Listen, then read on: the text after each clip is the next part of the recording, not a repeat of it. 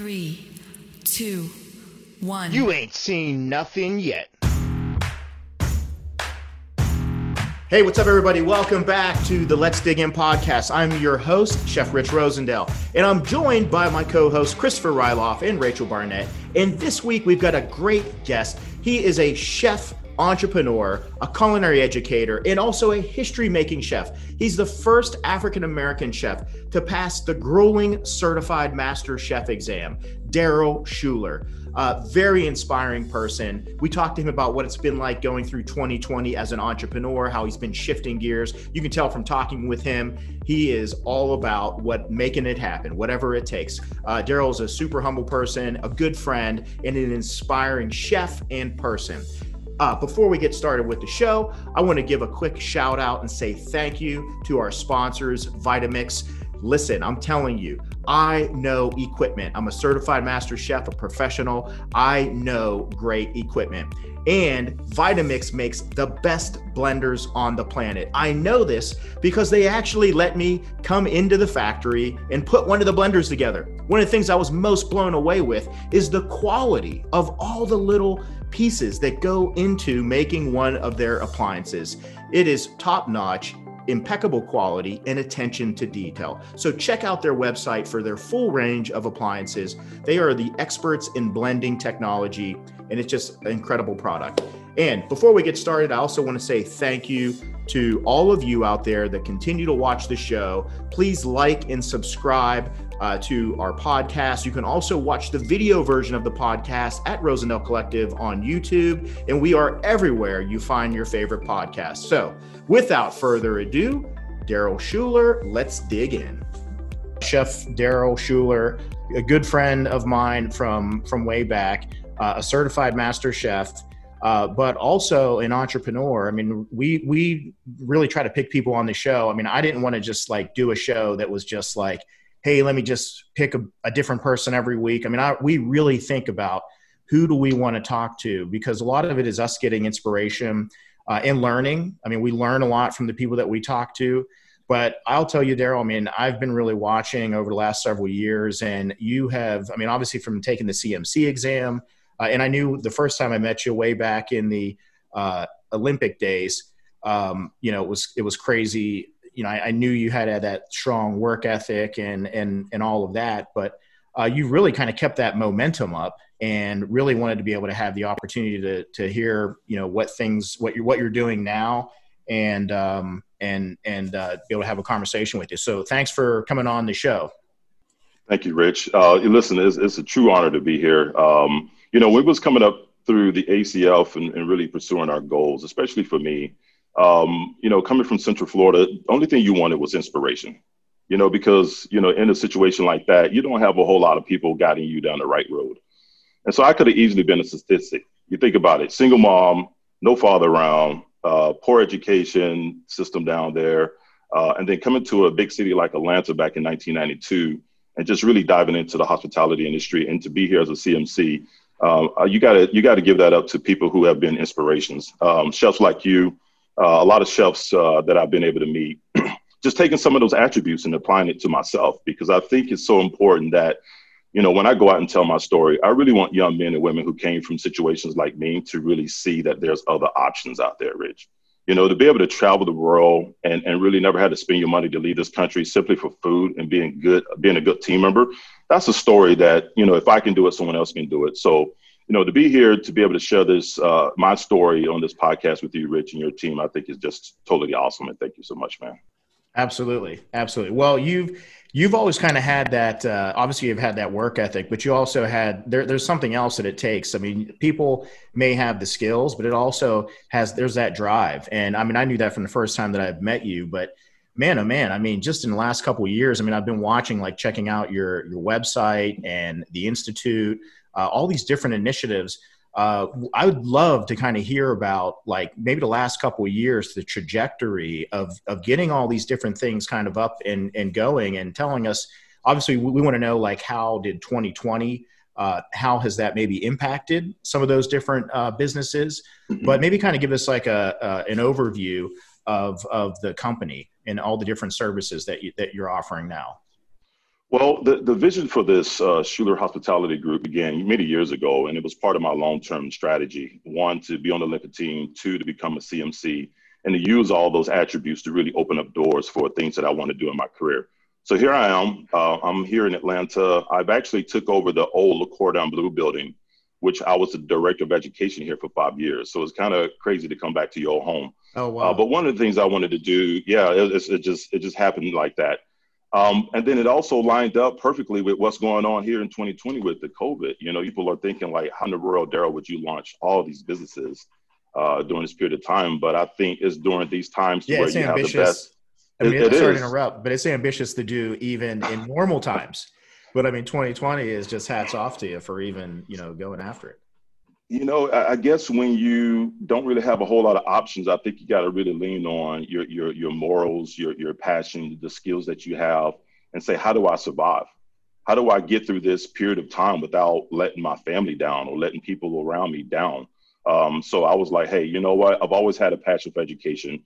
Let's create a program to where we can really show this next generation the true fundamentals of cooking, but do it on a high level and do it in a way to where it's a complete ecosystem. And what I mean by that is I really partner with a lot of corporations to really help support the financial uh, needs of these students going through my program. Because how do you Oh, balance wow. the playing field for a lot of people? You give them the education and tools they need for the long run, right? But then you don't send them out the door with heavy debt because then it takes another 20 years for you to release that back. Okay. So by us creating this uh, environment, this entrepreneur type of environment to where corporations come in, they support these individuals going through our program. It's a merit-based program to where you have to earn it in order to achieve it, um, but sending them out into the industry with a lot more intense training, hands-on day one operation. So it's a real restaurant, which is Farm Kitchen and Bar, which is the flagship of the program. The students are cooking day one in an environment um, to where it's not that hidden secret world that you typically see in most culinary programs. Right. And, and and the reason why I'm passionate about this, Rich, is because I've been there on all different levels. So I was a student, I was an educator, and I was an administrator at, at one of the largest programs in the country. And I've seen the writing on the wall. And what happened was back in the 90s when people were really getting into the culinary field, you see this big boom of culinary schools pop up throughout the country. And what happened was it was good for that time. But then what happened was this new generation started to look a little bit different. So they started looking at other resources like their phones and Instagram and social media. And now they're looking at the instructor in front of them and saying, hey, you don't match what I see on my device or what I can see Right. uh, just watching a video online. And so the curriculum in a lot of these schools became a crutch for the faculty versus keeping up with the demand of the student. So you have this huge divide between the two. So then you're sending students out in the industry and they're shell shocked because they don't know how to work on the line properly. They really don't know how to interact with the shelf. They really don't know all those soft skills that we really demand. Uh, and so I've, I've, I've seen that. I was a part of it. So I said to myself, I wanted to create a program to where the industry respected what Daryl did. I didn't really care about having the numbers. I don't want to have a population of students that's 2,000. I really want to select those individuals who really have that passion. You can tell the ones at an early age who are really passionate about it. Um, and so, um, so we created this program to where the students are really getting hands-on uh, uh, um, education and then going out into the industry with limited debt.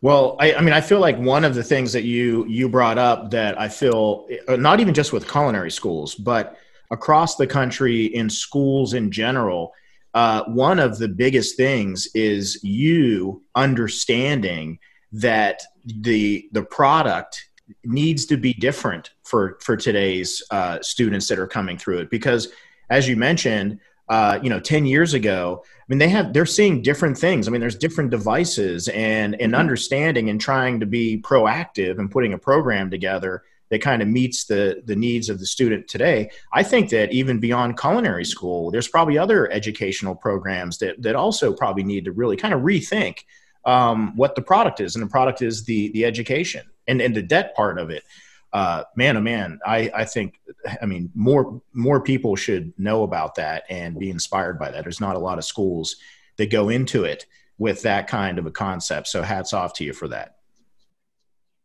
Thank you. And if you think about it, it's really what our society should be. I mean, you think about in this day and age, everything is so left and right. and they don't know how to come together in a unified manner. Okay, so you have corporations that have big money. You know, you get with the right corporation that believe in your mission and have them to support your overall outcome, right? Which is let's keep people off the streets. Let's keep let's keep the students in out of and being in front of the police. You know, those are the things that's really important to me because if you don't give them a playground to play on, they're going to go play somewhere else and get in trouble. So I think with that initiative, people believe in that, so they want to support it. So they'll give you uh, support financially. They'll give you support as far as you know equipment that you may need. So there are a lot of ways that you can nurture those relationships, and at the same time, really bring in a group of people that really believe in, hey, one day I can be great.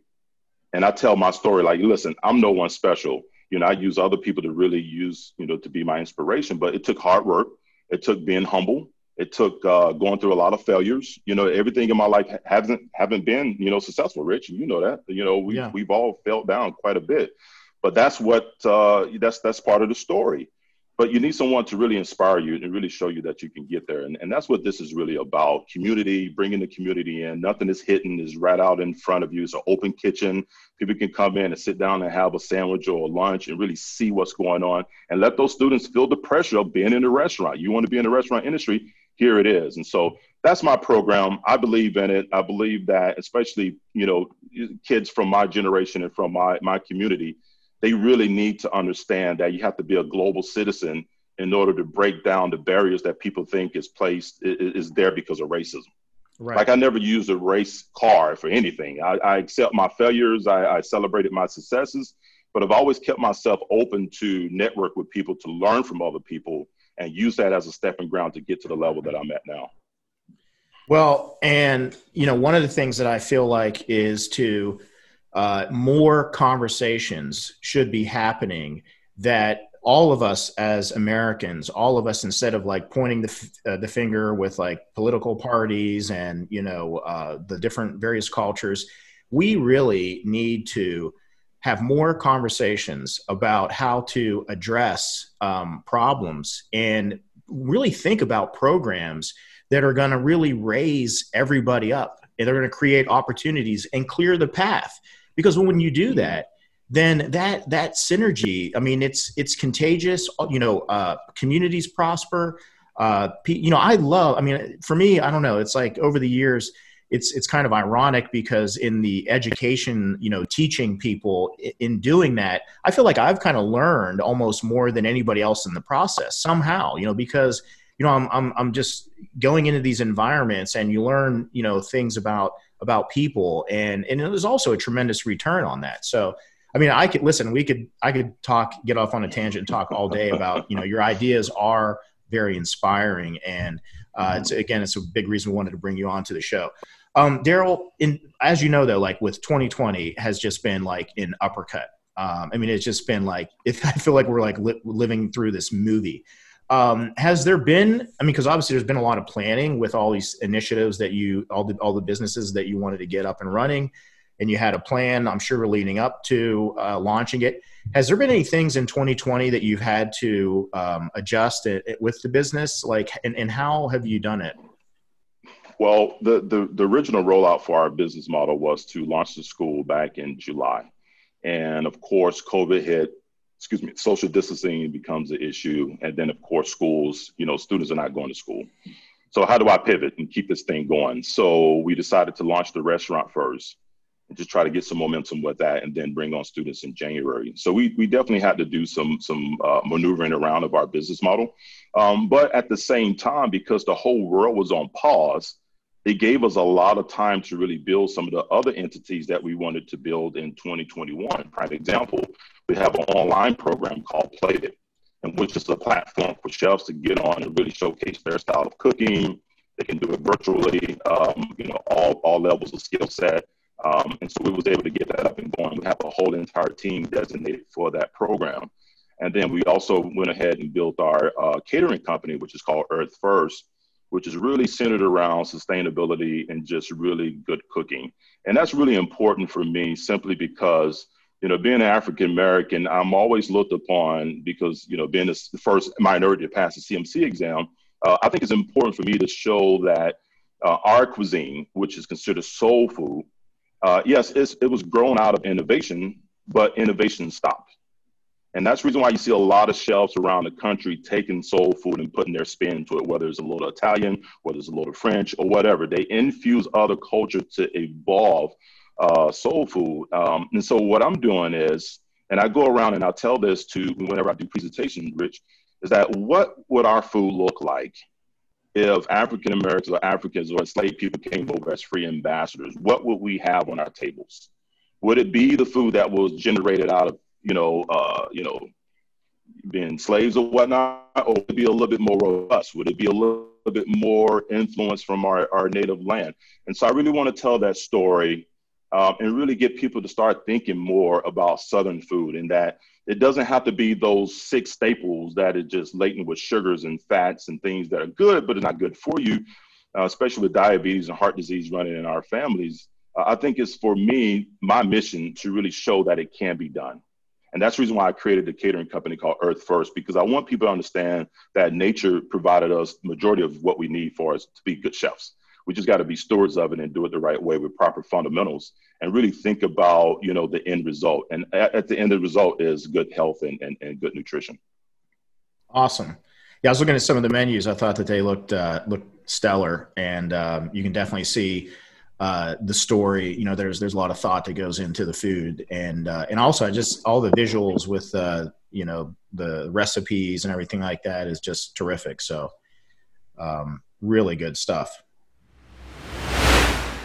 Hey guys, we are going to get right back to the conversation with Daryl Shular. I am enjoying it. But before we do, real quick, wanted to mention we're getting ready to open up the Residence Club, which is a brand new restaurant located 45 minutes south of Miami uh, at a private club. It's a beautiful restaurant and retail area. Uh, but one of the appliances that we're really excited about is the Quiet One. It is a blender that is made by Vitamix that is, has the same performance that you know and love from Vitamix, but it has a sound enclosure around the blender. That means you can make frozen drinks and smoothies, you name it, and you're not going to have the loud noise that you normally would have with most blenders. So the same performance and quality and blending technology, but just much quieter. Okay let's get back to the show with Daryl Shular.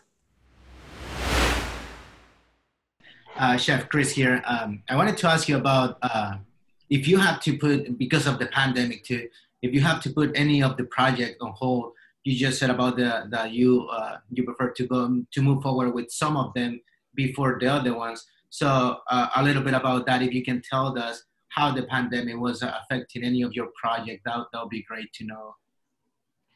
Well, um, it, it, slowed us down far as you know opening up to the community, of course. Um, but for me, I think as chefs and restaurant owners and people that, that are in the industry, I think innovation is what we do. I think you have to be innovative. Like if you're not innovative, like why are you in hospitality? Because every second you're innovating, you're changing your shift. I mean, I don't know like what shift you work on that you didn't have to pivot. So to look at this situation, then we had to strategize. That's the reason why you surround yourself with intelligent people smarter than you, so that we can look at how do we just get by day to day and really could continue our momentum. Because if other companies can do it, we can as well. And so I really don't understand why, you know, some people are just like throwing in the towel, run away. And I get it. It's not my place to say that. But for us and our team, we wanted to be innovative, think about what we needed to do. So we spent a lot of time really negotiating and, talking with a lot of our corporate partners and really painting a picture of what the future can be for the industry when it comes back. Now, how does that industry look like? We don't know, but someone has to be prepared for it. And so we know that we're going to need a workforce. We know that the future lies in those individuals who are not in the industry right now. So we have to have the gateway for our future. So we're out there with the high schools, we're educating instructors, we're really out there telling the story that the industry will bounce back. It has always bounced back. Uh, it may have changed, but it bounces back. And so don't be afraid of this industry. I wouldn't want to do anything else, pandemic or not. And so we're just trying to be positive with our message to kind of counter some of the stuff that you see on TV that restaurants are, are the sources of the pandemic spread.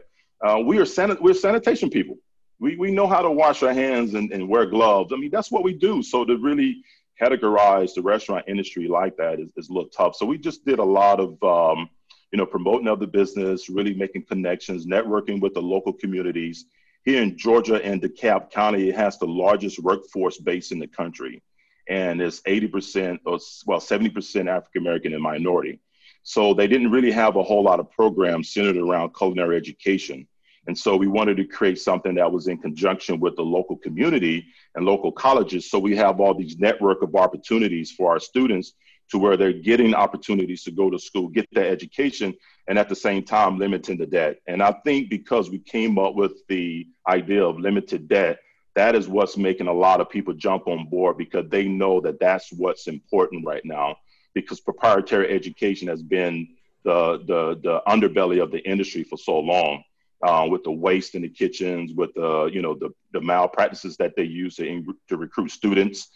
Um, there was an article put out by Alton Brown, and he was saying that you know look, when the Cordon Bleu shut down, it was just a puppy mill, and it just tore me up because I was director of education. I had I had a poster on every campus in North America, right? I was the face of it, and it really ate me up. But it was the truth. We were just pumping them out, pumping them out, and we have to really be honest with ourselves and really get back to doing education, especially with culinary arts and hospitality, the right way.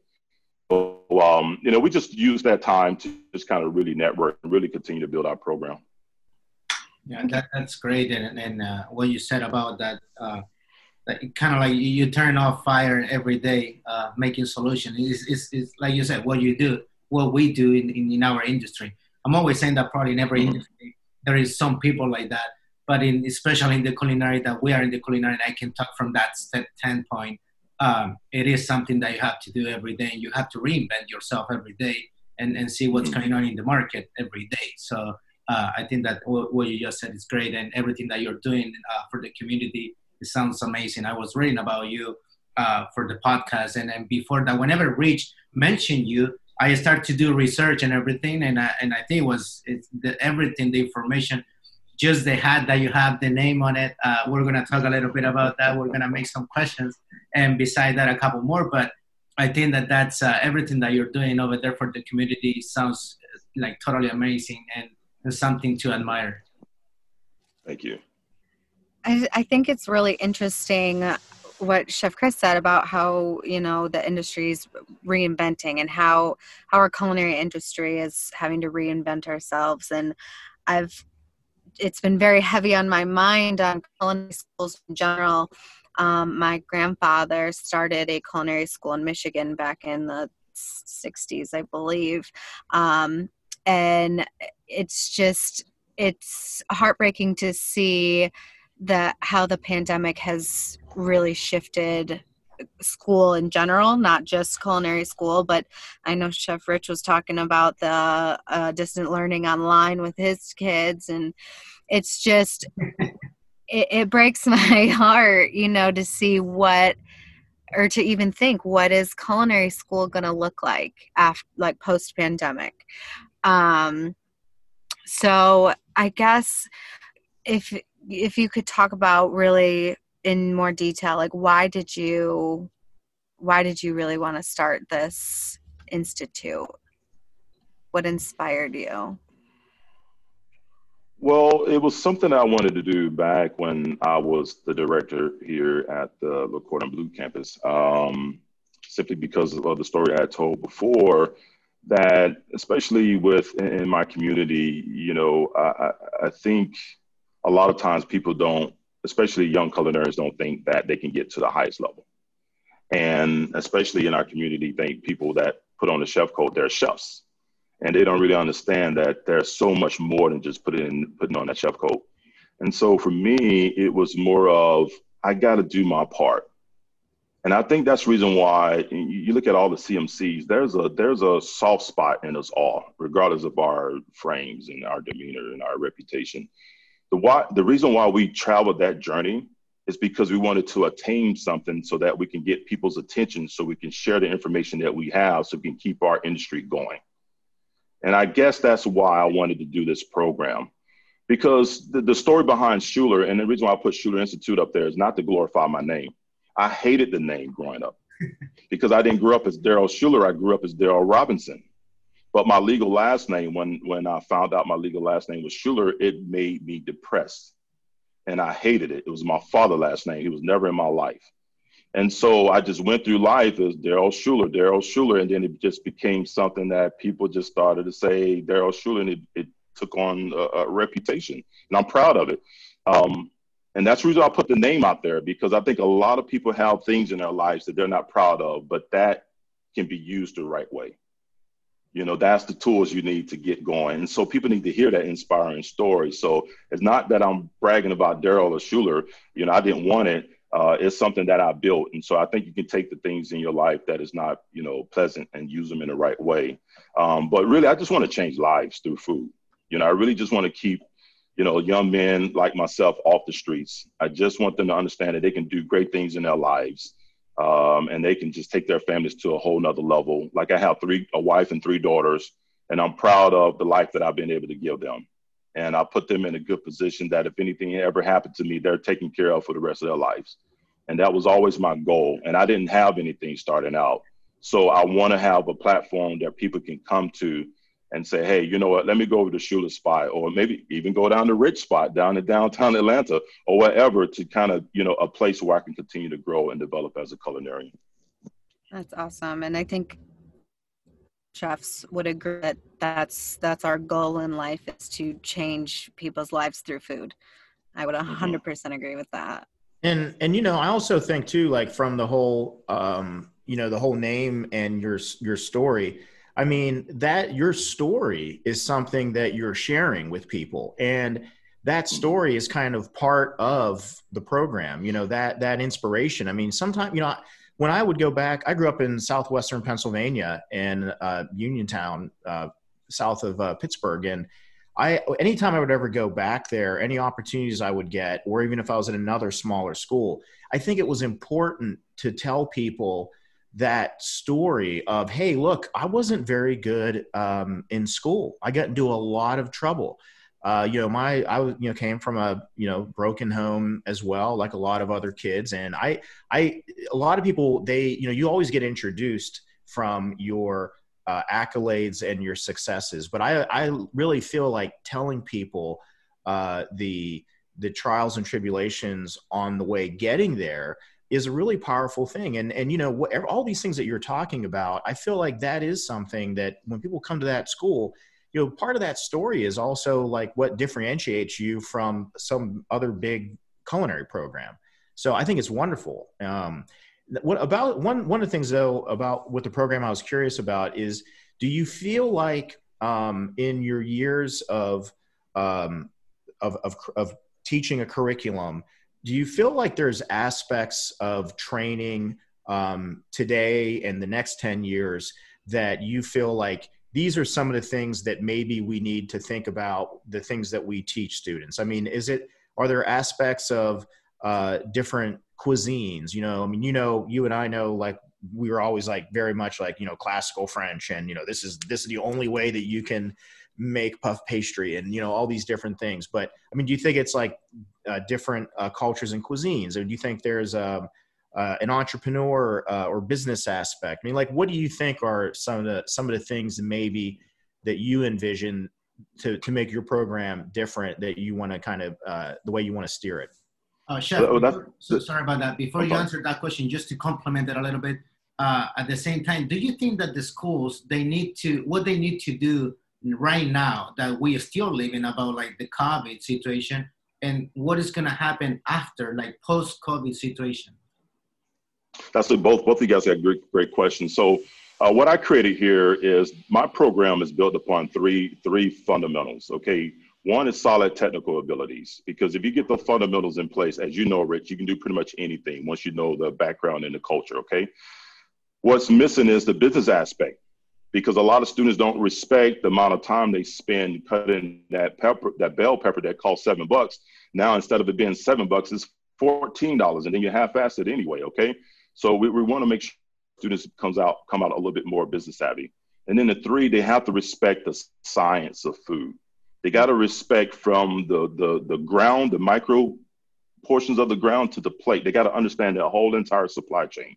So every student that come into our program, they they always are, are introduced those three fundamentals. But we also focus, we, we do a track. I built this program to kind of resemble how my career was built. So I spent a lot of time in the beginning honing my skills by doing a lot of banquets. So our intro program focuses on a lot of mass production, but it's centered around regional cuisine because students can relate to regional cuisine before you start introducing them to something in Latin America, which is a whole different culture, right?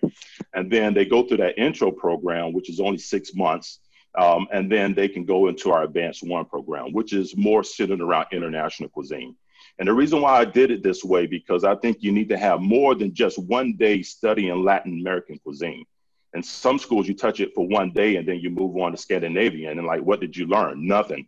In order for you to master those cuisines, you got to understand the people. So I don't have instructors teaching those classes. I have people from those countries teaching those classes. Wow. So I reached out to the local consulates. And so we're working together to supply the international portion of that program into our program. So now our students are being global citizens from the, the, the base here in the Shular Institute. Uh, and then our, our oh, final program is where we take students and really teach them how to be entrepreneurs, uh, business minded, teaching them how to create a business plan, um, and teaching them how to really learn from chefs. Like our, our students study chefs, like our students going to study Rich and his mindset and what he creates and his style of food. Thomas Keller, all the great chefs in America, you need to understand and study the chefs versus studying just different cuisines. And I think that's what I feel is needed to get you from being a novice as a cook to mastering your craft. Because there's a lot of people that have mastered the art of cooking. We just decided to go and take the Master Chef exam to prove it. And so I really want our students to really understand all of that. Um, and I'm taking this approach that is a little bit more raw because I want to be able to adapt my curriculum each and every year. So we have one start in January, we end in December, we spend the holiday season doing, you know, curriculum development. A faculty goes on sabbatical. Then we come back in the beginning of the year with a revised curriculum. Now, I always want to keep our program fresh. I always want to keep our program at the cutting edge of culinary arts because when you think about John Hopkins, University or Emory University, all of those are educational institutes that, it, that is at the forefront of their industry. So why can't culinary be at the forefront of our industry, the latest technique, the latest modern trend, and really keep up with that momentum. So our students are always in tune with what's going on out in the industry. And to, to kind of continue on this, we've also created our classroom to be in different locations, meaning that our partnership with our beef beef supplier, we're going to their cut shop to see how things are done. Or I have like 20 different farmers around the area that we're going there to learn how you know they plant their crops and how they harvest their crops and then bring that product back to the school to use it and be able to feature it here in our restaurant. So I really thought about this to really go outside the box of typical culinary education. And a lot of people may look at it and say, I don't know, but I think you got to walk on the edge in order to get some growth to really see what can be done. And that's where we are right now. I'm proud about what we've created. There's never been, there hasn't been a person that we pitched our program to that didn't understand where we was coming from because it took the mystique out of culinary education and it made it transparent so there's no hidden agenda here. I think that's great that you're taking them to the farms to see how they're being the crops are being planted. I think that's mm-hmm. so important. I think that's I think that's something different and unique as part of your institute that you don't see in other culinary schools, at least not that I'm aware of. And I, I think that is really, really something special. Well, yeah, and you know, you see how fragile the whole restaurant ecosystem, the hospitality ecosystem really was in 2020. I mean, it took, you know, this, I mean, obviously the pandemic is a major uh, occurrence, but really restaurants, even when times are good, are very difficult uh, businesses to manage. I mean, you're dealing with a perishable um, uh, product and you got narrow margins. So, I think you know what what what I really like uh, that you're saying is really kind of getting the students to kind of walk on the edge a little bit and to kind of think differently. And sometimes you don't always know exactly where that's going to lead, but the main thing is you're going forward instead of just trying to say, well, we're just going to do the, the status quo, what everybody's always done. I mean, I love that. I love that about all the things that you've been doing. I feel like taking that into the uh, in, into the culinary training is really like we we owe that to the people that we are training like the next generation of cooks like we can't just say hey do this because this is what we've been doing for the next 20 years. And you, and also, I mean, I, sometimes I get kind of frustrated with people um, on, eh, you, you know, that you're going to look on social media and people sometimes are going to say stuff that is maybe uh, negative and, you know, it's like they, they get pissed off because, you know, you're doing something that is, you know, different or whatever, you know, there's always those jealousy aspects with, with people, but I mean, to me, it's almost like you, you got to really kind of think about from a young person coming up in the culinary industry, you can't get mad at them because maybe they're doing things differently. I mean, they've grown up differently. I mean, look at like technology in the last several years. I mean, you can't get mad at somebody for embracing technology. I mean, we would have done it. We were walking around with like flip phones and all that mm-hmm. stuff when it first came out. I mean, but it's it's great. I love I love the uh, the the energy and the direction that you're taking it, and I think you've got so much runway ahead of uh, the program. Thank you, Rich. uh, I wanted to uh, just to add a, a, little bit about what you what you just said and, and, and say it again. Uh, that what you said and Rachel mentioned it about keep like learning from different kind of cuisine. The schools is usually usually they give you the base, the base to to start off and to say I know a little bit about let's say U.S. cuisine, but just to keep growing and to, to keep being a better professional, you need to keep learning every day. And it's, it's constant during your entire life. Uh, I, I probably I met about like five CMC uh, throughout the years that I've been working uh, with Rich. And I noticed that, that all of them, they're always like learning a little bit more and they're, they never stop. And that's one of the things that I, people that I talk to from schools and, and, and different places, they always ask me like, what is a CMC? And they, they because you say Master Chef, and the first thing that pops to people's mind is the TV show. And I'm always like, no, no, no, no, wait. It's, it's a whole different world. Mm. And probably, and, and I'm always saying, right now, I think that there is, they are uh, 72 CMC uh, in US, and and it's not something that is, is easy. It's not something that you're gonna say, oh no, I'm gonna take it tomorrow as soon as I end up school, and I'm gonna go for the CMC because I want to be the youngest one. And I'm like, no, it's not like that. I, I met people like Rich that is an entrepreneur and he's always like learning more and lear, learning more and from everyone. Like what you, you, you, everything that you're saying right now, people from uh, a CMC from Michigan, no, from Detroit, I forgot his name, uh, that he's working in a, he was working in a country club when I met him. And they're always like, they have this young spirit that they need to keep learning, feeding themselves and to feed other people and young culinarians.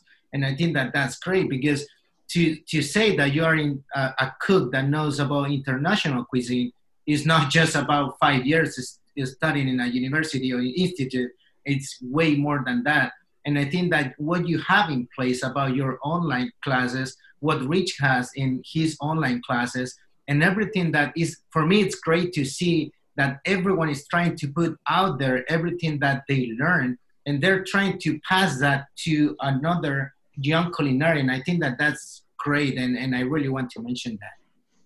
Oh absolutely. Uh, and i think it's so important because um, you know rich mentioned something about all the hate that you typically get so let me tell you this story since i have this platform so when i was taking or preparing for the cmc exam all I heard was that they would never let a black man win or get into the CMC exam. That's what they would say. And I was like, BS. And I'm not going to curse on your show, Rich. That's but, okay. It's, uh, been, it's been done. but um, I was like, I was like, BS, BS. It can be done. And they're not there being gatekeepers because you can't BS yourself through eight days of that doggone test because it's real deal. There's nothing fluff about it. And I want to show people out there that there are gatekeepers out there, you know, that you can fight through and break through barriers.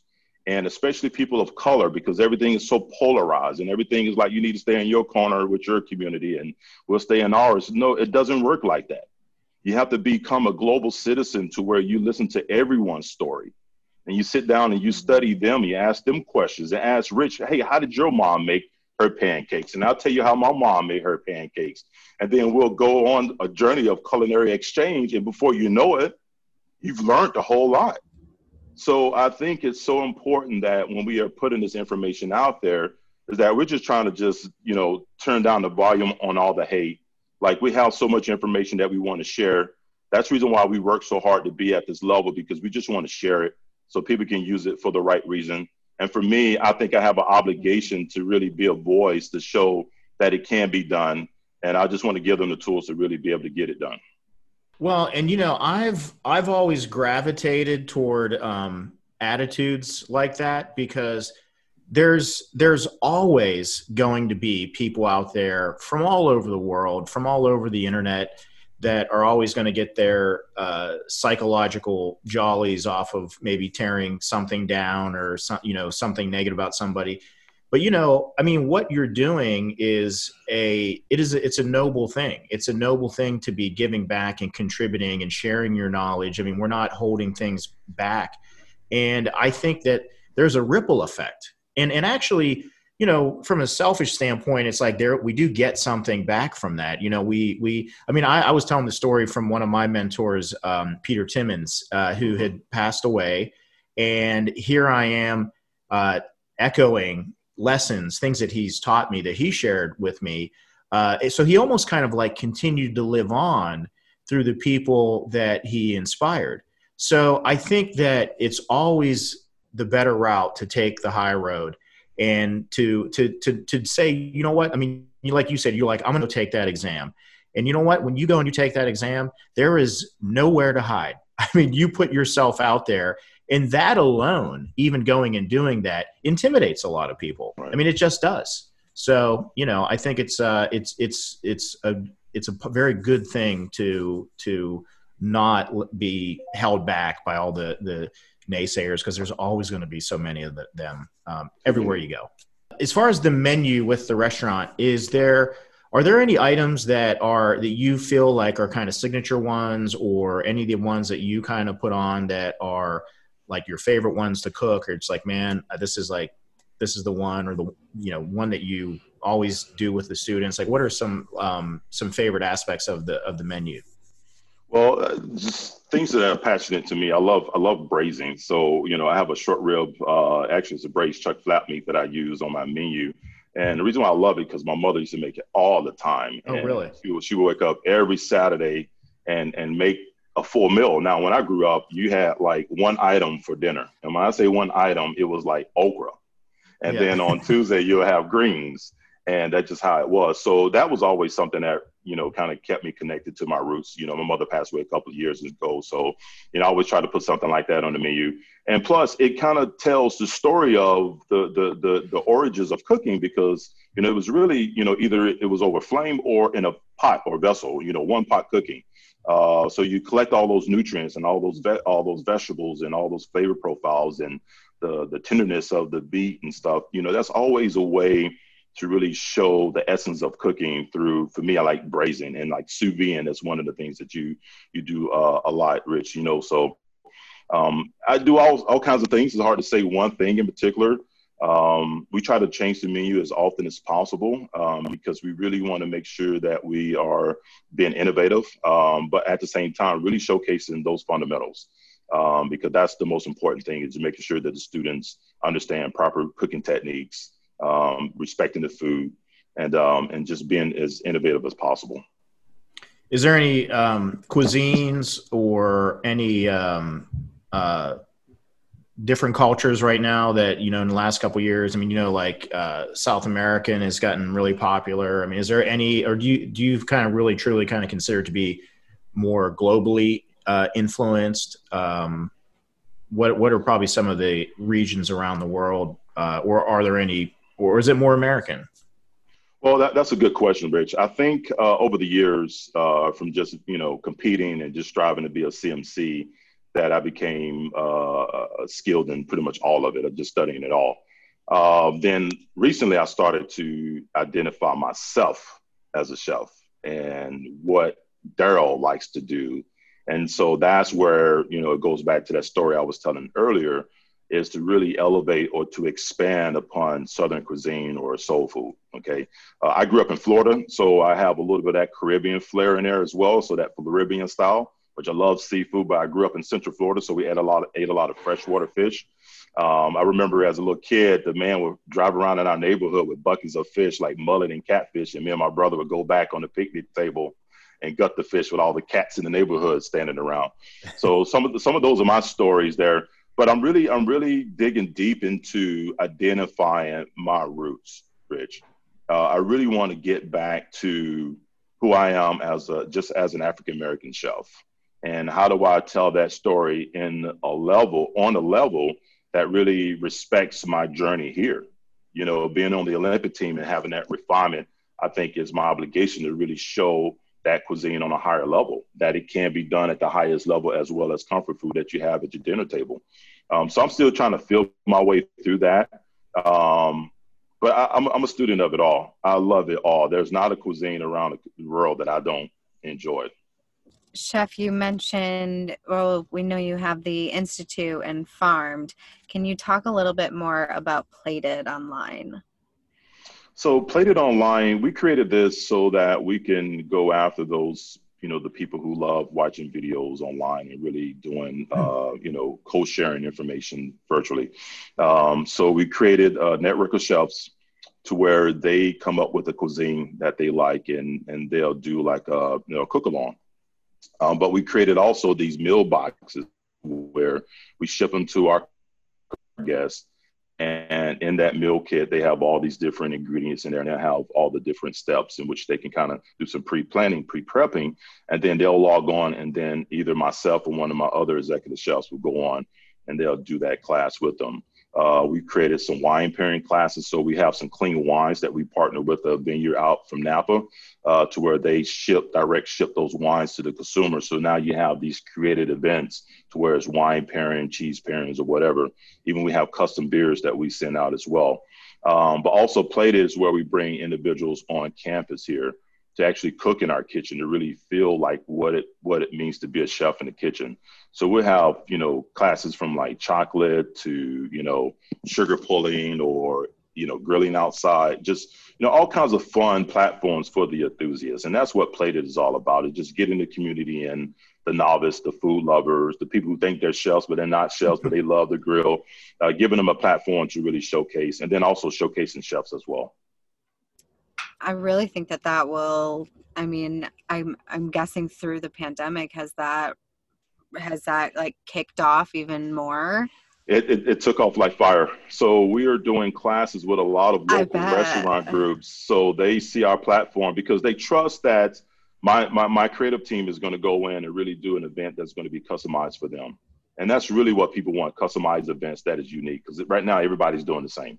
So if you got something that's really mm-hmm. unique, then that's going to draw the attention. So we really work close with their marketing team to create something that is fun, unique, to help promote their business because they're looking for ways to get the word out about their restaurant. How do we survive? How do we get more marketing? So that's what we do. We market the different uh, restaurants, the different chefs, uh, people who wrote books. You know, how do we get that word out as well? Um, we're working a lot with the local high schools. So we partner with the state of Georgia and the Department of Labor to where we created like an apprenticeship program to where a lot of these kids are getting those core fundamentals in school. And we're using that as a stepping stone to get into our apprenticeship program. And half of that program is virtual. So we have a local college that would give them like a dual enrollment to where those student those those credit hours can transfer into the, the the school not only that school but Shular Institute as well so we really worked out a lot of opportunities so that from high school all the way to the you know the novice can can have a platform to just stay engaged in the industry. That's great. It sounds like the future. Quick, quick just, just like trying to just trying to do my part you know? Uh, Chef, yeah. quick question about the uh, it, it really surprised me that um, and it took my attention that you highlighted the ed in in the restaurant and for the online what, what is that about I'm glad you recognize that. That means my marketing works. well, I, I, just want people to always understand that it's education. Oh, you know, okay. So e- even with the farm ED, uh, plated ED, um, you know, there's always, it's not just cooking. We're going to make sure you walk away understanding why, how, and when you should cook that. That's you know, cool. give people information, you know, and I think if you do that, then you, you capture them It's just not them eating food and leaving. If you can let them walk away understanding that this dish is from this place and this is what I've learned, they're going to go talk about it when they go home.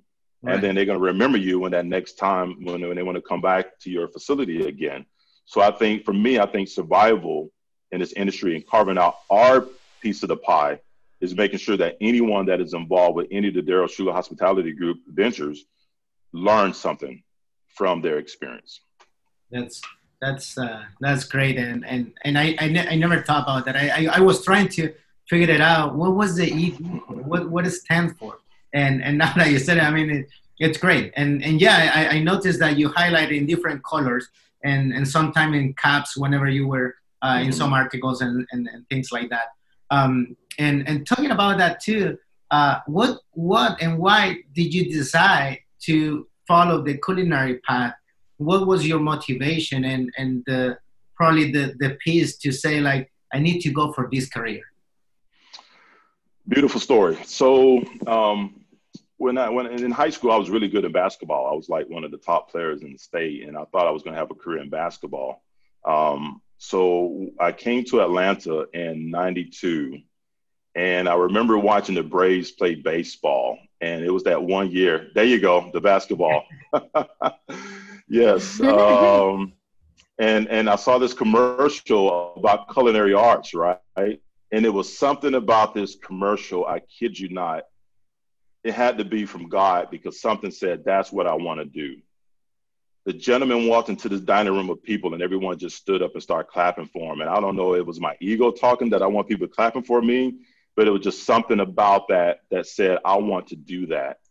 And I remember um, going down to the school and I didn't have any resources. I didn't have any money. I just went down there to talk to the enrollment counselor and I was able to enroll in school and from that point on, it was history. And what's really special about this story here, guys, that 20 years to the year, I had my own national commercial with that same school. And and and that that's what's really special about it. And I tell young people like if you can find your passion early on in life, maximize the hell out of it. Like mm-hmm. grind it out as much as you can. Use your youth to your advantage. Travel the world, network with people, learn from people, fail as much as you want but get up and keep running because that's that's the you know that's for me i think that's the secret. It's like doing it while you're young so that you can reap the rewards as you're older you know. But but going back to you to, to the sport thing culinary is a sport. And that's what a lot of people don't understand. It is a sport because you have to work as a team you got to maneuver as a team you got people coaches you know chefs guiding you and, and, and, and getting you going. And the more you work at something the better you become. So the more free throws i shot the better i become and the more times I'm working on my knife skills, the better I become. And so uh, I look at my institute as a playground or a field or a basketball court. And if you want to get better at your craft, come get on this court and learn how to play the game and not just dribble the ball with one hand. Get in there and play the game, get roughed up, learn how it feels to be in the kitchen, and you can really see the reward uh, early on in your career. So uh, that's a great point with the sport thing. I like that. Yeah, and uh, I would say also now that you said that, I mean, it's, it's totally true that the kitchen is a, you, you got to work as a team. Uh, mm-hmm. you have a whole team, probably you're not going to get as far as you, you can get with a whole team.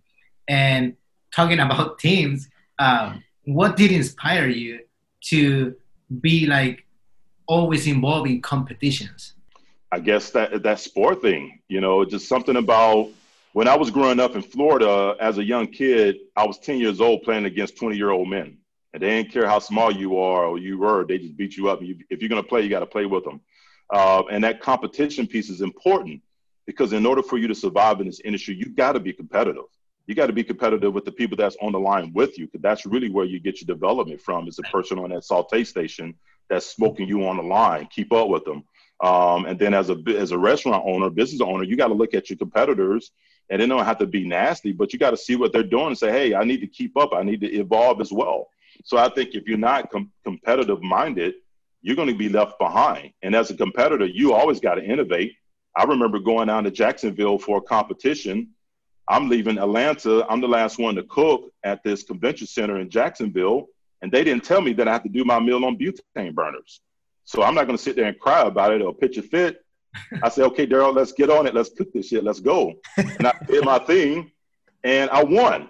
So that's, you got to be a competitor. And I think having that experience of being on a competition team and having the experience to work with Chef Rich back in the day, which I was like in awe of, because I remember my first time working on the, on the Olympic team in Westchester. Uh, me and Matarazzo was doing their prep for the national team. And I was just honored just to like clean up his tools or sweep the floor. I was just so honored just to be on that Olympic team. And so, uh, anyone that's out there, you don't have to be on the Olympic team or anything like that, but I think you got to have a competitive heart in order to really be successful in this industry. Right. One last question for me, I guess, um, would be what what do you find most gratifying through education and teaching? Um, what's gratifying is seeing someone that you inspired years ago and seeing where they are today, uh, because it really shows that planting that seed um, and and going back and reaping that reward. I think that's that's true legacy there. Matter of fact, I had a young man who is the executive chef at one of the largest um, uh, facilities here in Atlanta, uh, the Cobb Galleria Energy Center Mm-hmm. He's the executive chef there, and he was a student of mine back in the day. So he came by, and we were just talking. he was telling me some of the things that I told him that still stuck with him today, and it was humbling cool. because I don't even remember it, but right. it made it made a difference in this guy's life. Yeah. So I think inspiration and carrying yourself in a way where people can say, "I never met that guy before, but I damn sure want to be like that guy." Mm-hmm. That makes a huge difference in people's lives because if it's not you, it's going to be some criminal that they're going to see as an idol, and they're going to find themselves in a different situation. So for me, I just I, what's gratifying is just seeing people really take the information that you gave them and just run with it. You know, and that's all we want. If I give it to you, go run with it. Just don't let it sit off to the side and you don't do anything with it. Right. Well, I know Daryl, we're getting uh, coming up here on the hour, so we're going to be uh, kind of winding down with some questions. Of course, we could talk with you all day, and this has been this has been a real treat. Um, I wanted to ask you, as far as like with 2021, are there any things that you're kind of like feeling like in 2021, this is what I'm really looking forward to, or uh, here's things that I'm going to really want to be able to be focusing on? Because as you know, 2020 has kind of been just dealing with the punches. But what are you kind of looking forward to for uh, for next so for uh, 2021, I'm just looking forward to just really uh, getting these initiatives uh, going. We actually have a facility in Milwaukee that we're going to launch the second Shular Institute. We have right. We wow, have another location in Pine Bluff, Arkansas, that we're working on as well, and then we're having conversations with Nashville. So um, those are the initiatives that we are going to tackle in 2021. And we're just going to keep rocking and rolling each and every day, just working hard and just, Man, just going so with exciting. it, Rich, you know, and, and uh, helping as many people as I possibly can. That's, that's awesome. awesome. That is, uh, man, it's, that's exciting that I, you know, with us, I mean, our whole uh, tagline is food, inspiration, and adventure. And, and we really try to, we want to talk with people that we feel uh, feed into that. And, and you definitely do. And uh, you know, I just wanted to let you know. I mean, I, have always valued uh, you know our, our, relationship, and even from the very first time that we've met, and it's just been uh, wonderful to watch what you're doing because I know uh, from the inspiration standpoint of training uh, apprentices at the Greenbrier, you know, your work uh, is inspiring other people. There's a there's a whole generation of people that are looking to what you're doing, and it's it's going to help. It's going to do so much good. It's going to shape so many people that otherwise may have not really known like what their path should be. So, you know, we wanted to give you the uh, opportunity to talk with you, and I think it's just important work and it's inspiring. And uh, man, I wish you just all the success for the rest of the year, next year, and we'll have to check in with you again next year and uh, just follow up on all these other exciting initiatives. Rich, thank you so much for this opportunity, and thank you, Chris and Rachel, for uh, being a part of this. And I wish you all much success, many blessings. Stay safe and if you're ever in Atlanta, you need some help down there at your spot, Rich, call on me, man. We'll come down there and help you out, buddy. Uh, but much, we much love to, you all. Thank you very much, man. Uh, Chef, uh, before Same as well. Go, uh, if you can mention where people can find you or where people can reach out to you in case they they're looking for the uh, classes or they want to go and work for you or something like that. If you can mention all of that, Twitter, uh, Instagram, uh, whatever you prefer to get in touch. Sure, you can follow me on social media. All of my so- social media platform is uh, Daryl Shular CMC. Um, and you can also go to our website. Just go to shularinstitute.com, and that'll lead you into the other uh, opportunities that we have, as well as Plated, the catering company, as well as the um, the farm restaurant. So shularinstitute.com, that's where you find me. Thank you very much, Chef. Thank, Thank you, guys. Sounds good. Thank All right, Daryl. so Take care, much. man. Be Thanks good, so buddy. Thank you. Hey guys, thank you very much, and a big thank you to Daryl Shular. I think you see why we invited him on the show. What a great guy and an inspiring chef. Uh, this is the big reason why we continue to do the podcast. It's not just to say we're doing a podcast. We really want to invite people on the show that inspire us, that inspire you, and people that we can learn from. And Daryl is no exception to that great chef. Check him out. Next time you're in Atlanta, he's doing some amazing things.